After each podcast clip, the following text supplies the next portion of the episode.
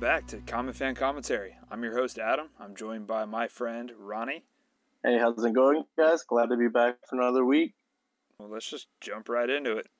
NFL Week 2 wrapping up. We did a little preview of who we thought our division winners were going to be.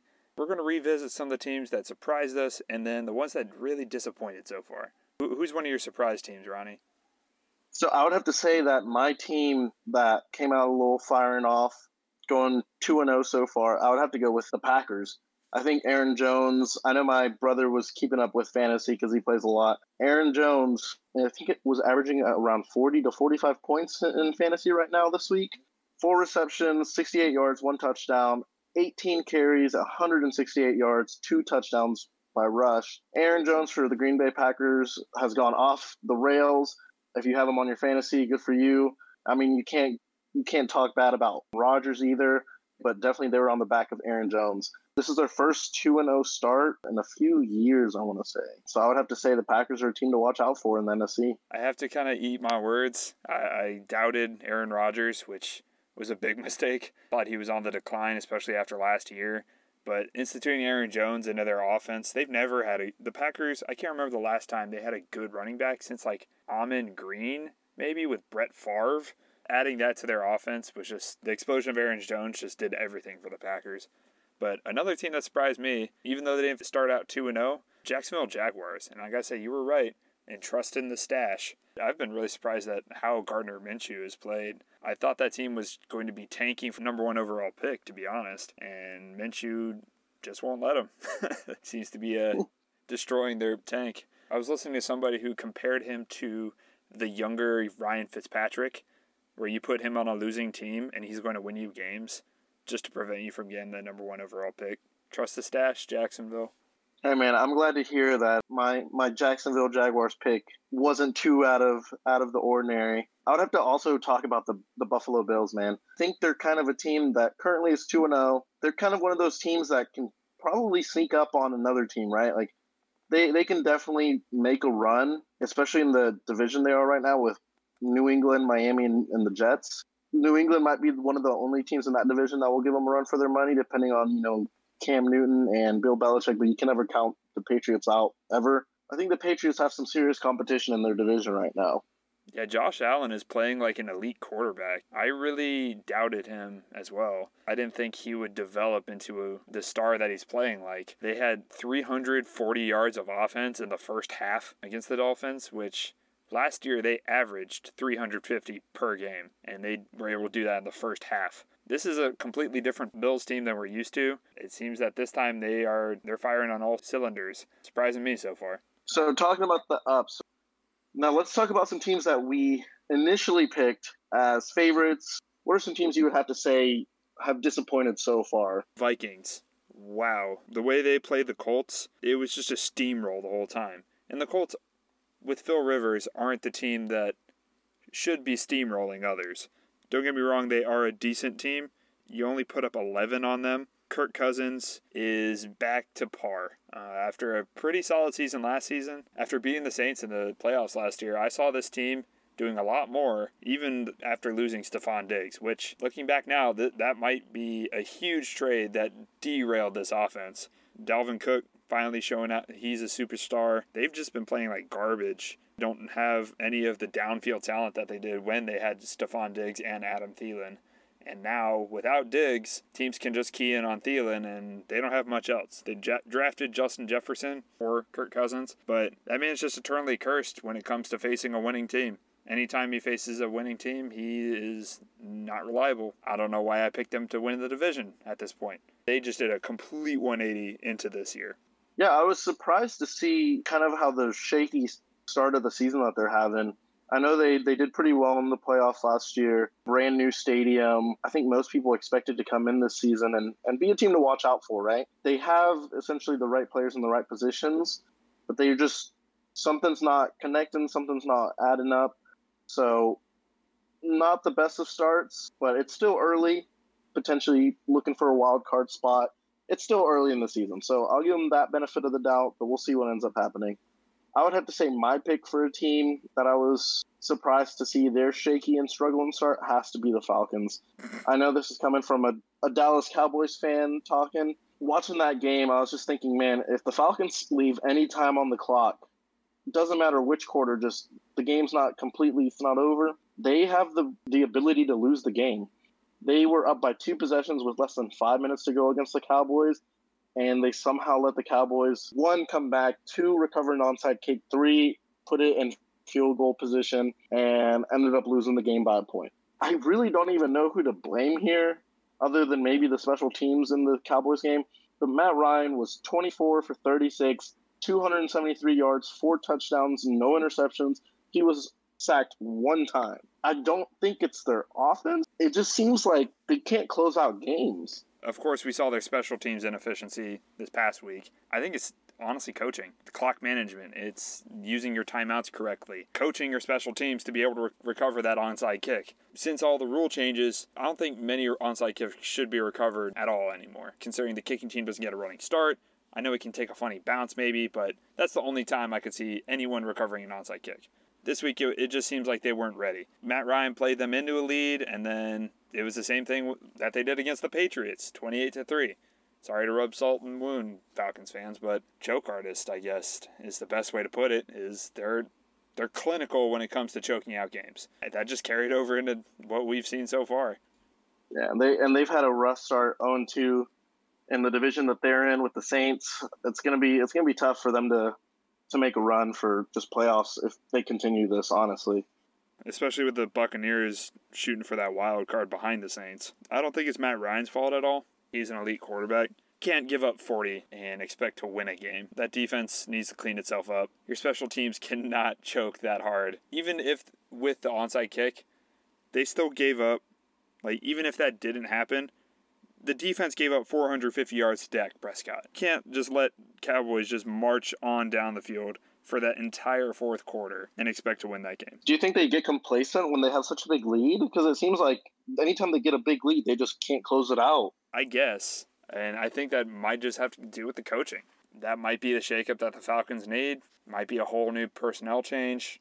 It is early. If you're going to stumble and make mistakes, this would be the time to. You can turn it around still, but that was an in the bag win that you definitely fumbled Atlanta. And how many times did the Cowboys fumble that game? Four, four or five times, and you still give up forty yeah, points. They had a lot of turnovers. Incredible. Yeah, I was thinking. I was like, I was like, man, Cowboys should have lost this week and won last week, but they're backwards. I just did not expect them to win this this week at all. Well, if you're playing the Falcons, you have a chance until the clock runs out. This is true. Speaking of choking, heading back into the NBA playoffs. Los Angeles Clippers drop Game 7 to the Denver Nuggets after a 3 1 series lead. Who is to blame? The Clippers built a solid roster with the acquisition of Kawhi Leonard and Paul George in the offseason. They felt that this was the title contention team. Who do you think is to blame for this 3 1 choke from the Clippers? I think it, it falls really on everybody else, right? All of the supporting cast, including the coaching. You just have to have better coaching to lead your team because Kawhi was playing lights out. He's been playing lights out in the playoffs. Yet, you know, game seven, him and Paul George are sitting on the bench down by almost 20 with 20 seconds left, uh, accepting their defeat when a lot of different things should have happened but I do believe it, it has to be the supporting cast around him. I think you mentioned it. It's a league where if you don't have two or three bona fide superstars on your team, you're going to struggle. You can make runs with one, but you just kind of need two players game in, game out, especially in the playoffs to to have all-star games, right? Just to put the team on your back, carry you to a W, and I think Kawhi was doing that for them. I just don't think they had the consistency of Paul George as the number two. Beverley Williams, none of them were a solid number two supporting player for Kawhi. You're mentioning Paul George, right? So he is an all star player. You still think that, right? For sure. For sure. I think he's still an all star. But this playoffs really showed that he's not a superstar. That's where you prove to the world you are a superstar. Clutch scenarios, that's where you shine. And Paul George was nowhere to be found. Basically, that whole playoffs, I never felt Paul George's presence. Is this solely on Paul George and the support? Or how much blame do we cast onto Kawhi? This is why I don't say Kawhi's to blame. LA Clippers postseason stats. Points, uh, team leaders in points, Kawhi. Rebounds, Kawhi. Assists, Kawhi. Steals, Kawhi. Blocks, Kawhi Leonard. I don't think you can blame Kawhi Leonard for not winning that game. He was doing all he could. Where is the support? Where's the rest of the team? I agree. I agree. He's playing lights out. He's probably just asking for some just some support here and there. And with the players they put around him, you would expect Paul George, right? We said we both agreed all star. Just for some reason, playoff P just didn't show up. Lou Williams, Marcus Morris Sr., like other than maybe Montrezl Harrell, who I think was kind of like a, a sleeper agent for the Clippers, and I don't think he gets the credit he deserves. The rest of the team, I don't I didn't see much of. At least not like making a big role or making a big support or a cause for like, hey, this this guy definitely played lights out. I think it's everybody except for Kawhi to blame here. So, if you are looking at the supporting cast, Montrezl Harrell did a great job. He's always been a great player that's under the radar. If we're looking at the rest of them, yeah, Lou Williams is a good off the bench scorer, but they had no one to answer for Jamal Murray. Jamal Murray was tearing them up game in, game out. Their best answer was Pat Beverley, who is an overrated defender who all bark, no bite we saw it in game seven. He gave up 40 to Jamal Murray. You have to have some kind of answer, whether that be on the offensive end or defensive end, to someone who's playing that well against you. Kawhi had an off night in game seven. If Kawhi has an off night, Clippers have an off night. Paul George was not an all star. Do you think that the Clippers should move on from Paul George? How much did they give up for him? They gave up nine draft picks for him and Shai Gilgeous-Alexander, who is an up and coming star with the Thunder. You can't just ship off Paul George because you've already invested so much into him. We'll just move right into the hot take. LeBron would have been able to take this Clippers team to the finals instead of Kawhi. Initially, like my gut's telling me yes, but even LeBron has had some support on the Cavs, on the Heat. I think with Kyrie and Kevin when he was on the Cavs, they could at least have like a rotational night where maybe if one was a little off, the other one would, would pick up the slack, or between the two and the three, they could they could fill that role, and then LeBron could do the rest.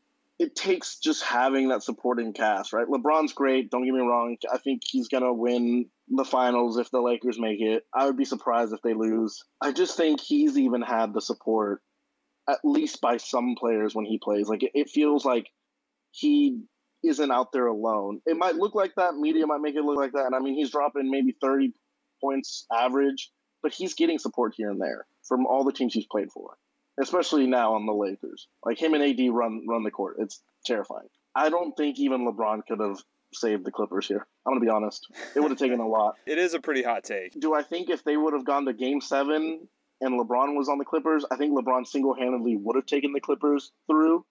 I just don't see them winning the title because Game Seven LeBron is terrifying. I do think that Kawhi and LeBron are they're both in the top three discussion in the league. When it comes to playoff time, I think we gave Kawhi maybe a little too much credit by quote unquote carrying the Raptors into the finals last year. He did have a strong supporting cast around him, and he had a solid system to play for. In those clutch scenarios, yeah, Kawhi did carry the Raptors for the most part, but that was a good team. And I don't think the Clippers were nearly as strong, and that showed. It's a team sport. You can't score all 100 points yourself unless you're Wilt Chamberlain or Kobe Bryant. In a team sport, you have to have other people score or else you're going to lose. And the Clippers really felt that. They're going to have to address this offseason. Heading on over to the MLB playoff push, we already have a few teams that have clinched their spot. A team that has has been making plenty of splashes in previous off seasons and finally has made the playoffs in the first time in 12 years is the Chicago White Sox. As someone who loves to see young superstars, the White Sox are loaded. I think they're going to be making some noise uh, in the playoffs this year based on their ace, Lucas Giolito. He's going to be one of the best pitchers in this league in a few years. Emerging talents and Luis Robert in the outfield, one of the fastest people I've ever seen. And they've seen the resurgence of Jose Abreu They have power hitters at almost every single position. The only question I have from them is their bullpen. That's what they address in their offseason. So I think the White Sox might be a little scary this year. They have a lot of swagger, and I got to say, I'm, I'm kind of rooting for them in the American League. You got the White Sox. You're liking their playoff push. And I think we've mentioned this many times in multiple sports. You get hot at the right time and you get that momentum going. It could be what takes you, you know, all the way.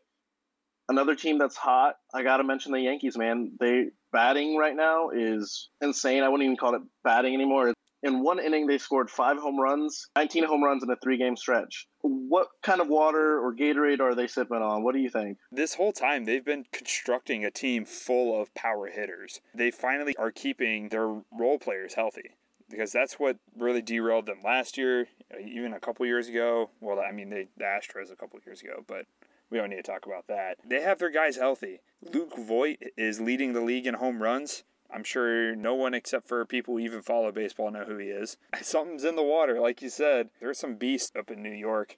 If I was an opposing bullpen, I would not want to see the Yankees on my schedule because you know at least someone's going to hit one off you. They're a scary team heading into the postseason, as much as I hate to say it.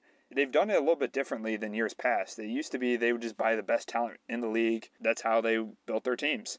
And this year, it's felt like a lot more internal development. They are white hot. I don't know if anyone can stop them at this point. So, something I thought I would mention that makes this year a little bit different from other years is the MLB trade deadline.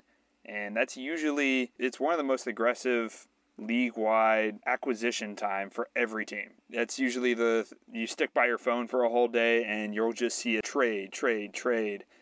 And it's usually a lot of fun to follow. This year, since there are more teams going to the playoffs, that means less teams are less likely to sell. So you have less sellers and more buyers. This year was a pretty tame trade deadline. And I just wanted to highlight that this is just another reason why expanding the playoffs is dumb moving on to hockey and the Stanley Cup Finals, I gotta say we we picked the the Stanley Cup Finals teams. Yeah, you know, we were right on the money. Yeah, I picked the Lightning. You picked the Stars. What do you know? Stars are up 1-0. Pulling for the Stars, man. I'm still going for the Lightning. They need to break their curse. Hey, I might I might just go from like soccer to hockey because apparently I'm I'm a little bit better at that at picking teams for that one than I am for uh, most other teams in, in soccer right now. And welcome to the hockey podcast. We're going to change our uh, soccer background to a ice hockey rink. All right, everybody, that's a new update. Speaking of soccer, there's one team that I, I wanted to highlight Tottenham Hotspur. They don't have any hardware, they don't win trophies. They are considered one of the top six clubs in the Premier League, yet they have not won a cup. They have not won a Premier League championship. They have no hardware. That's the meme they finally decided to start making moves in this transfer window after already securing a midfielder in Højbjerg from Southampton and a right back in Matt Doherty from Wolverhampton. They finally decided to get a little more star power into their team in bringing back Gareth Bale.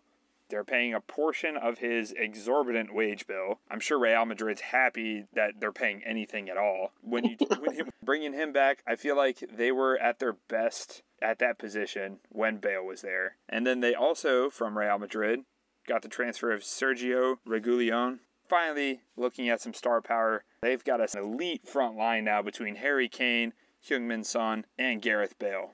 I want to say, you know, homecoming for the the club and the player who made each other, and I think they kind of helped each other leap into that next echelon of their sports. So I was happy to see it, but then I, I remembered the one at the helm is Jose Mourinho, and he kind of fell out with Bale while he was at Real Madrid, and he also didn't play Bale much. So I'm kind of curious as to how this is going to work between Bale and Mourinho. You know, same coach, same player, just different club and team colors. But I don't see Bale getting a lot of favoritism under Mourinho. He might get some playing time. I mean, more than he probably is gonna was getting at Real Madrid since he was just playing golf majority of the time there.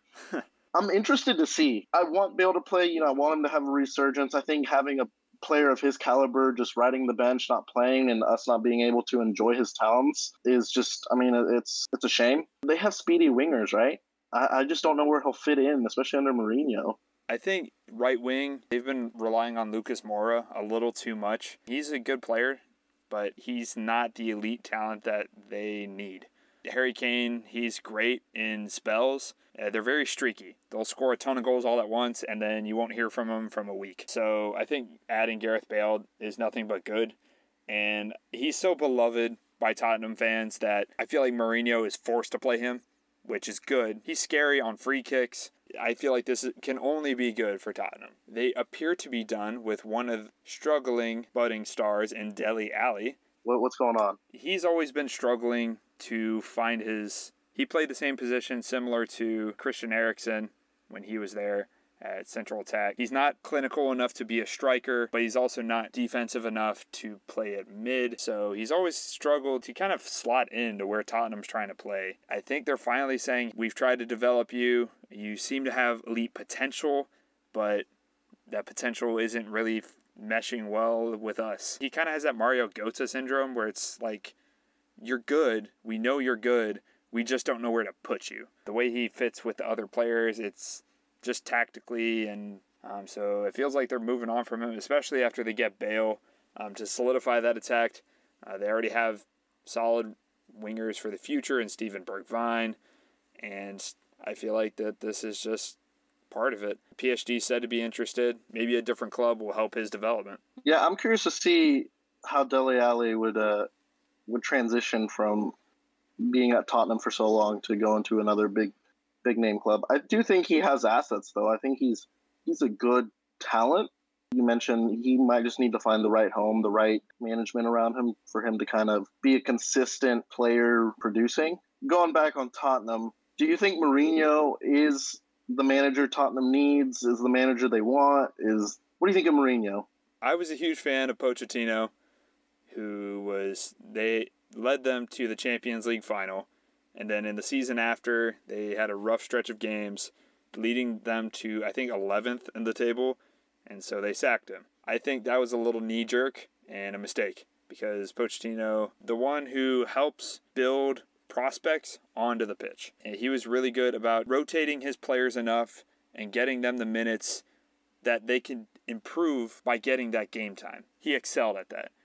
And Mourinho is a lot more rigid than Poch in that way. Here's my favorite 11 guys. If I like you, you're going to play a lot. If I don't like you, I might sell you, and I'm not going to be nice about it. yeah. it. They just went from a direct switch of player coach who he was basically friends with the rest of the team. They just have such different personalities, and maybe that's just never been a huge fan of coaches who are like that. I'm a much bigger fan of people like Jurgen Klopp, Pep Guardiola, who are professional but also get along well with their players. Just feel like Mourinho, he, he's less friendly. I'll, I'll just leave it at that. His system works because he's won Champions League titles with it. You can't argue with his success, but at the same time, I feel like he needs to be more adept. And I mean, every coach has their different style, but no, I have to agree. I don't. Mourinho's not known for being, you know, the most friendly, most player orientated coach. He's the kind of coach you bring in to bring in the championships, to bring in the wins, to bring in results, really. So if, if that's not your style of play or your style of coaching that you appreciate and you know mesh well with as a player, you're not gonna get along with him super well, especially if you're maybe on a lower on like a little downfall or your skill right like you're not playing at your highest potential he's not the kind of coach you would essentially want over you. We'll see how these two new players, I mean, Bale being probably the biggest Reguilon fixes a big need that they've had, though. Ever since Danny Rose has declined in ability, they thought Ben Davies was going to be his heir apparent and take over. Um, and he's okay, but he's not the star that they need when they're playing teams like Man City, who have Bernardo Silva, Riyad Mahrez on the right, and they need to protect their flank. They just don't have the talent to do that. So I think Reguilon's an amazing transfer for them. Do you think he'll slide in right into that uh, starting spot in the back line, though? There'll at least be some rotation because he did come from Real. Um, so I think they might have that connection with him and Mourinho. So I think he will definitely get time in the back. Ben Davies is good. He's just a little inconsistent, and he's not the best defender when it comes to trying to defend against elite talent And Reguilon has that experience. He he was on loan with Sevilla last year, and he had to guard against Real Madrid, Barcelona, and he led them to Europa League finals. Their backline picking up this player is, is helpful.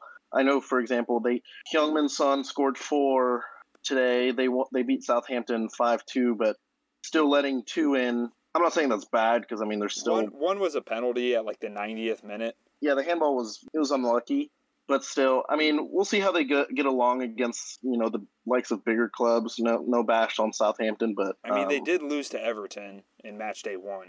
Hey man, James might be possibly one of the best pickups so far in the Premier League by any club out yeah. of all the transfers. I did call it. They said they were the sneaky pick for one of the best. Yeah, and he, he was playing lights out this week for Everton. We mentioned Leeds had a documentary on Amazon Prime, and so does Tottenham. It was during the time they were switching coaches, right as Mourinho took charge, and they were also switching stadiums. So it kind of takes a look at all of that. In this, Danny Rose, who's played for Tottenham for seven years, given his all for the team, English international, left back. He was struggling for playing time under Mourinho because he had a rough stretch of games, and Mourinho tells him directly, You played terribly against Liverpool, and that's why I didn't start you because a prospect in Tanganga had a great game against lower level Premier League team than you did against Liverpool. That's why I'm starting him over you. Danny Rose just kind of loses it, saying, like, what are you talking about? Like, I had one bad game. That doesn't make any sense. And he kind of loses his cool a little bit. And Mourinho thinks this is funny. He's not a player's coach. He's not here to please you. He's here to get wins. That's just such a switch from what they had with Mauricio Pochettino. That was a tense interaction. So, hot take Mourinho will not lead Tottenham to Champions League qualification again this year.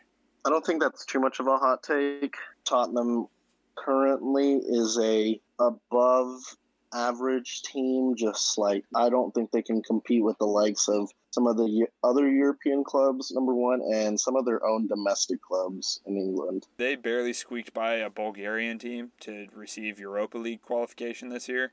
Arsenal's starting to see a resurgence. Chelsea has had just secured their new goalkeeper over Kepa. Everton's starting to see a comeback. Leicester starting off hot as well. It just feels like the rest of the league is vastly improving, and Tottenham may not have shown that thus far. I don't think that's a hot take at all.